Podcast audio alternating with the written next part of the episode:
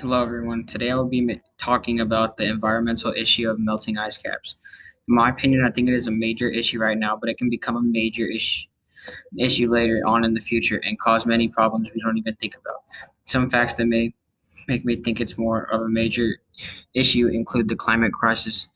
It is warming the Arctic more than twice as fast as anywhere else on the planet. This is not good because it will cause sea levels to rise. Seas are now rising an average of three point two millimeters per year globally and are pre- predicted to climb to a total of two point two to two meters by two thousand one hundred. Currently, three point two millimeters doesn't seem a lot. That all adds up because by the time we get to two, twenty-one hundred, the sea level will have been risen by six foot five inches. The Greenland ice She poses the greatest risk for sea levels because melting land ice is the main cause of rising sea levels, and also last year's summer triggered the loss of sixty billion tons of ice from Greenland, enough to raise global sea levels by two point two millimeters in just two months.